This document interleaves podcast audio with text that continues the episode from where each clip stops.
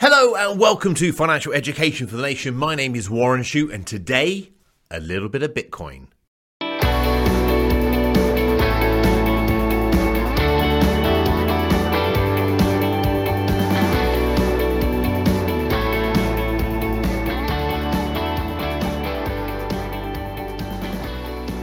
This episode has been sponsored by Idealo, the price comparison website. Okay, so I am often asked about cryptocurrency, Bitcoin. Is it a good investment? Should I buy? It's up, the price is up, this kind of thing. So I thought I'd dedicate the show to talking about Bitcoin and covering some of the key points that I've learned over the years about it. So Bitcoin is a cryptocurrency, so an electronic currency, and it is one of over 4,000 different cryptocurrencies that are available globally, according to Investopedia. So you can just see that this is a huge space, and the very fact that there are 4,000 kind of feels that there's a bit of weight behind it, and there's a bit of a future in these things. Some of the leading cryptocurrencies are Bitcoin, Ethereum, Litecoin, and one of the new kids on the block, one of the favorites for most people, is Cardano. Now, Bitcoin is a form of digital currency that can be spent or traded. It's stored in a digital wallet. So because it's digital, you don't have a wallet or a card or anything with it. It's stored in a digital wallet. And these digital wallets have private and public passcodes on them. And it's your private passcode that is the key to the currency. That makes it safe. If you lose that, potentially you lose the cryptocurrency. They are traded over a number of computer networks. I think they're called nodes. So it's really hard to keep track of where they are and who's got what, etc. So there's a piece of coding, for the sake of this program, called blockchain technology, and it's the blockchain technology that keeps it organized and says who has what or where is what, not necessarily who, but where is what, and so that these coins can't be spent more than once on the same transaction. It's very difficult to hack or corrupt this technology, and there's an argument to say that the blockchain technology is as valuable to the future as the actual cryptocurrency that works in the blockchain technology. Bitcoin itself was first established as a cryptocurrency back in 2009. It started mining then. I think it started trading in 2010. So it's about 10 years old as a market trading system. The source of Bitcoin, the program that puts it together has limited the production to 21 million Bitcoins. So I think at the moment, as I did the research, we're around about 18.5 million Bitcoins, and China is churning away in growing that. So there's a finite capacity, and from investments or trading, supply and demand, there's a limited capacity for something and there's a lot of demand for it. Then the price tends to go up, and that's what we've seen of late. Although there's been 18.5 million mined already, you've only got to read the press to realize that there are so many people out there who have said that they've had Bitcoins on their computer and their computer's been stolen or lost, or they've lost their private key. Remember I mentioned a bit earlier, you have this private key that accesses it. So there's actually not 18.5 million in circulation, but there've been 18.5 million mined. And from my understanding, when we get to 21 million, that's it. There'll be no more mined. So then it'll be a case of supply and demand and just allowing that product to appreciate if it does. It's such a complex area that I think you really need to be a specialist in this to really understand it. And that's a word of caution as well. It's like if you get involved with things, you really got to understand it in your circle of confidence and competence. Bitcoin really isn't an investment, okay, because it doesn't produce anything. If you look at investment, so if we look at investment like a buy-to-let property, you own a buy-to-let property, it produces a rental income as a yield. that generally is classed as an investment. If you look at a company share, a listed share on the stock market, a company produces profits most of the time and often pays a dividend to shareholders, so it's making something. Bitcoin is a commodity. It's like oil, gold, corn. It moves on supply and demand. And just like in theory, gold is a limited resource. Okay, it's not all been mined, but they pretty much have a good idea of what the resources are. So is Bitcoin. Okay, now there are, oil would be the same. Corn would be slightly different because it's sort of more open-ended with regards to production, but seasonal, it is limited. And lots of people have been shying Bitcoin, and I would be in that camp, and I don't invest it myself. I don't own any myself. And it's partly because I don't understand it well enough, if I'm honest. I don't really understand it. And you could look back and say, oh, yes, but I was first introduced this, I think it was 2009 time. And I think if you'd have... was it 2009? I think it was later than that. I'm trying to think. My son's 16, 15, so about 5-6 years ago. So 2015. And I think if I'd have invested then, I looked at the share price, it was about $10,000 then. So, you know, I would have done fairly well out of it, I'm sure, but I just don't understand it. And I think that's the secret success to investing, is having a clear outcome of what your investment philosophy is and sticking to it. And when it flies up and down so much, the volatility on it for most people is too great. But the credibility of Bitcoin has elevated in the last sort of 12 months, particularly because a couple of well-respected hedge fund managers, one guy called Paul Tudor Jones and some other companies, have said they've gone out, public records say they've bought into it. And you've also got Tesla, Elon Musk, electronic car company Tesla, have invested $1.5 billion in Bitcoin, and he's come out on record to say that only a fool would invest in cash with the yields where they are and inflation. So you kind of take these things. He's a smart guy. You got to take these things to heart and say, you know, do they know something I don't? But in the end of the day, have a clear investment philosophy and follow it. And really, at the end of the day, Bitcoin is not an investment because it doesn't produce anything. It will move on supply and demand, and if people move out of favor of Bitcoin, if something better or more respected comes along, then they will, you know, move on from that. So we've got Bitcoin, you've got Ethereum and Litecoin are two big names, but the new kid on the block, Cardano. You know, if people start dumping Bitcoin for Cardano and you're in Bitcoin, you don't realize that, this price starts coming down. When do you sell? You know, with a company, you can do a company valuation and realize the value of the company, because if it comes down too far, you think, well, look, I'll just buy all the shares and own the company. You know, it's a logic behind it. But if people start offloading Bitcoin and start moving it across to Ethereum, Litecoin, or Cardano, for example, then do you know what to do and what's your exit strategy? So I had a question in about should I buy Bitcoin or not, and I'll cover it then. But it's just, I wanted to do this so you're aware of it, okay? So Bitcoin is one of about 4,000 cryptocurrencies. You can buy them electronically. I think Coinbase is the most popular platform to buy cryptocurrencies. eToro also allows you to buy cryptocurrencies.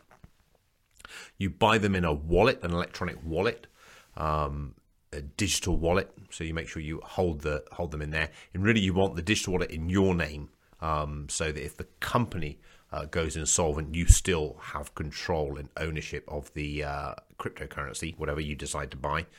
They're still mining them. They're still producing them. That's the term they give it, is mining. So there are these computers generating them. And there's a big argument to say that the energy consumption to maintain Bitcoin, the amount of computing power it takes, is not sustainable environmentally. It's not environmentally sustainable. It takes too much up. So therefore, they feel that people are going to go away from Bitcoin to this Cardano, which by all accounts is more energy efficient to maintain. don't take my word all this for granted, you know, for 100%. This is my understanding and what I've spoken to people and read. It's a minefield. It's a complex area, and that's one reason why I sort of stay away from it. So they've made about 1.5 million of these Bitcoin, and they're going up to 21 million. But who knows? Can the code be changed to allow it to go higher still? We don't know. Bitcoin started trading about 2010 for less than $1, and today it's hit over $50,000. So it's had a good run. And there are some components out there to say, shout it and say it's going to go to $100,000 a coin. So who knows? The liquidity kind of argues a bit there, doesn't it? It's like, how many transactions can you actually do? Is it going to be a currency? And if it is therefore a currency, how many transactions can you do at $100,000 a coin? There's not many things that you go and buy in $100,000 multiples, is there? But, it's not an investment, it's a commodity, and you take your courses for courses. You've got PayPal and Square also coming out, allowing you to spend with cryptocurrencies, whether it's Bitcoin or not, I don't know, but in the near future. So whether they actually do it now, I don't think so. I've not seen it on my PayPal account, but so you can trade with them. So that'd be interesting too. So it's the future. And I think the key in life is staying abreast of those things and staying attuned to them. It doesn't mean you have to embrace all of them. But it's certainly had a wild run. And if you're watching this and if you've had an investment in cryptocurrency, please let me know. I do have one client who has a reasonable holding in cryptocurrency, and he's had it now for about 10 years, 8 years. He was right in he's in IT, and he has done extremely well out of it, and he still holds them. I'm not sure I would hold on to them. I've tried to get him to sell them, but we'll see what he says. So whether Bitcoin is the winner of the 4,000 cryptocurrencies in the decades to come, only time will tell. But there's a lot of information around it. And buyer beware. If you're going to go into it, remember it's not an investment. But if you go into it, only invest money you can afford to lose from it. Okay, so 5 things about cryptocurrencies in general, I guess, that you might be interested to know. The Bitcoin inventor or creator is actually unknown. People have come forward to say that they did it, but there's no sort of reference to evidence to say they really did it. They weren't really credible. They refer to the Bitcoin creator as Satoshi Nakamoto. I can't even pronounce it, I'm sorry. It's obviously Japanese pronunciation. Satoshi Nakamoto.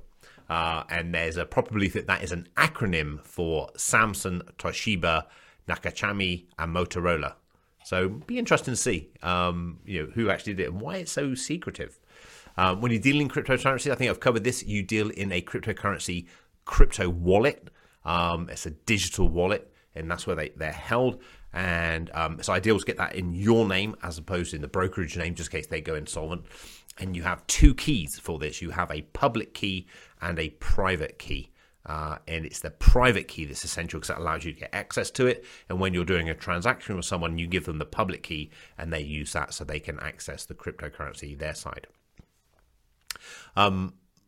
If you lose your private key, be careful, because by all accounts, it's impossible to hack. It's impossible to get into. And this is the advantage of the cryptocurrency. But if you lose your private key, then by all accounts, you lose the cryptocurrency. So there's been stories, haven't there, of these computers being lost in landfill and stuff like that, or people lost their passkeys and stuff like that. And there are millions of dollars of cryptocurrency in there. So beware. It's like a shareholder register, and but it's private. So it's just you've got the register of your shares. It's crazy stuff. 4, China is the biggest miner of cryptocurrencies. They do about 65% of the mining or creation of these globally, with the USA and Russia in joint second place, basically, with about 7% each. So that's fascinating. China are really pushing ahead with it. So do they know something everyone else doesn't? But we'll be I'll be watching this in 10 years' time, looking at it thinking, why was I so naive about cryptocurrency? You should have just bought a whole ton of it. But which one? That's the key. Which cryptocurrency? Cryptocurrencies can't be physically banned because they're held electronically in a wallet, so no countries can actually ban it. Although some jurisdictions have put restrictions on investment in cryptocurrencies. So if you live in somewhere like Algeria, Bolivia, Morocco, Nepal, Pakistan, and Vietnam, they have restrictions on actually doing things with cryptocurrency, investing in it. So you can't actually do that legally in their countries. So I think this is a case of old world and new world. So the old world government, central banks being concerned about this, and the new world saying, actually, we don't want that control anymore. We want more freedom and ability to do things, and the two clashing, and younger minds and brains understanding it, whereas the older brains and minds understand it less. But, you know, have your circle of competence, know what you're investing in and know why you're investing it, and stick to that. And for most people, a global index fund, a portfolio like that, it's just going to do the trick. It really is. But two of my readers' questions this week. Actually, before I jump ahead, main body of the news. So inflation in January rose 0.1%, so it's running around 0.7. That's the CPI index, Consumer Price Index. And then RPI, Retail Price Index, rose about 0.3, so it's running about 1.4. So they're both way below government targets. They're both down. And that's kind of obvious, I guess. You know, the spending's down. People aren't spending on the high streets. And remember, spending is what causes inflation to spike. There was a lot of concern that all of the government stimulus packages would boost inflation, and then we'd have a period of what you call stagflation, where the economy is stagnant, is not growing, but inflation is rampant. That's not happening. And I think the reason behind it is one man's spending is another man's income. And remember, if no one's earning any money, we need some money to fill that pot. If no one's sort of spending it, we need some money to be spent to create inflation. So I can see inflation ticking around. I personally don't think inflation will start spiking and going crazy, although there are some economists who do think that will be the case. Second main thing in the news this week was the Office of National Statistics, ONS, have said that the GDP contracted 9.9% in 2020. Now, that was a significant contraction, the biggest we've ever had in history, from my understanding. And it's slightly worse than the 1921 contraction, which was 9.7%, and that was based on soaring of unemployment in the Depression following the First World War. So, you know, it's not great that the economy contracted so much. It's kind of probably almost obvious that it would have contracted, but possibly not by that much. However, we did avoid what you call a double dip recession. So what you got is GDP expanded by 1% in the final 3 months of 2020. So although it contracted, you saw it coming out at the end. So hopefully when we get out of this second or third lockdown, we'll start seeing the economy pick up a bit, nice and slowly. So it's not too fast, because too fast we get a surge in inflation. Okay, so readers' questions this week, and that's kind of right why I did the show. I had a couple of these questions. I had this one just this week, so it said, "Should I buy Bitcoin?" And it was a tricky one, and I basically answered and said, "Hey, look, it's like this: Bitcoin or cryptocurrencies are not investments; they're commodities. So don't have it as your main investment portfolio. But if you want to buy a cryptocurrency, Bitcoin or whatever you might want to buy, then go ahead and buy it. Go ahead and buy it and enjoy it, but just invest the amount of money you really seriously are happy to lose. Okay, maybe they would go down to zero if they go out of favor or something happens with them. If Bitcoin got hacked, for example, then people might then start getting worried about it and then actually dump it. But just invest the amount of money you feel comfortable losing. You know, now, with company shares, if you buy an index fund, you're not realistically going to lose your money. I know that people say you would, but to have globally all the companies go down to zero, you've got bigger things to worry about. But because cryptocurrency is different, because it's fairly new still, and we don't really understand it 110%, just if you're going to go into it, it's not an investment, it's your fun bucket, and just maybe invest a smaller amount of money that you're willing to lose. And go to credible sources. This is not an endorsement. I've not bought through them. But my understanding is Coinbase is one of the biggest platforms to buy Bitcoin on. Second question I had, I'm going through a divorce. Any tips on agreeing my financial settlement? I don't know how much I might need. Yeah, we do, is my firm Lexington Wealth, who do quite a lot of work with divorce cases. And basically we have a financial plan that we create for you as the client, and a second one for your lawyer. And it basically just details the costs of your current and future lifestyle and how much money you need to fund that. And it helps with financial divorce negotiations, and it allows your lawyer to then take it to the judge to justify any claims that you might make, rather than just saying, hey, look, this is how much he or she needs. It's very easy to document your current lifestyle, your regular lifestyle, your bills, utilities, that kind of thing. But when you start adding in ad hoc or periodic payments, they're things that tend to get overlooked, special celebrations, house moves, that kind of thing. But they're the things you can put into a financial plan. So if you're going through a divorce, or if you know someone who is, I understand divorce rates are increasing, get in touch. We've got some great work we can do on that. Okay, so moving on to the Smarter Spender section. This is sponsored by Idealo, the price comparison website. I mentioned this most weeks, but just in case you're an infrequent listener, Idealo is a price comparison website that I use and my family uses. And when I started talking about them, they come on and said, hey, would you like us to support the show? And I said, yeah, that'd be great. It really helped me out with what I'm doing. But I have them on there because I use it, and I think it's a great site to use, and my children use it, and I've got it on my phone and everything else. The nice thing I like about Idealo is it does a price comparison site. So if I'm looking to buy something, I'll just put in the details. It will go off into the net search and find the best price. But not only does it do that, it will give me a price trend, a price history trend of what the prices have been like historically and how things are. And one of the things they do on the show is they say, hey, what's dipped this week? So what's likely to dip in price this week? They're looking at different things, from aftershaves to hair straighteners. They're down around like 10, 11%. But baby monitors are down 14%.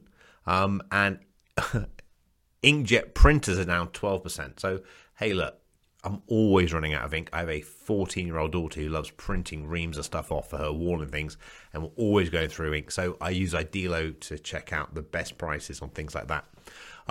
They can look at their global trends, their annual trends, and say when's a good time to buy things.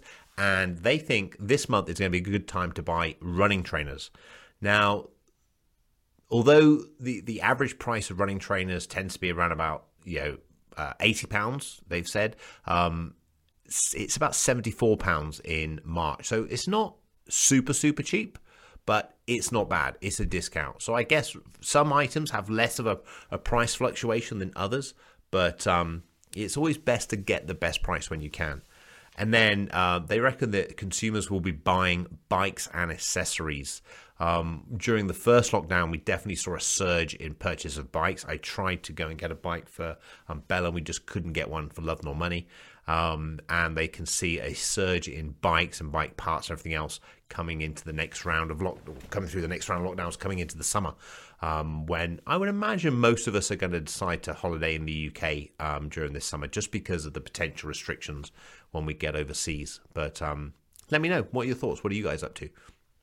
I think we've got some stuff booked for Cornwall and Wales, and we'll probably stay in the UK, although I'm desperate to get away. And I was very excited to hear, I think my mother-in-law said the under 50s are going to get vaccinated by April. So that includes me. So that would be fantastic. That would be really, really good. Really, really good. Can't wait. So, hey, look, thanks for watching the show. Thanks for sending your questions in. Hopefully you enjoyed that summary about cryptocurrencies and Bitcoins. I know it was very top level, and I know it didn't go into a hell of a lot of detail, but if you get any questions on it, please send them through. I'll be very happy to hear your thoughts. Until next time, stay safe. My name is Warren Shu. This is Financial Education for the Nation.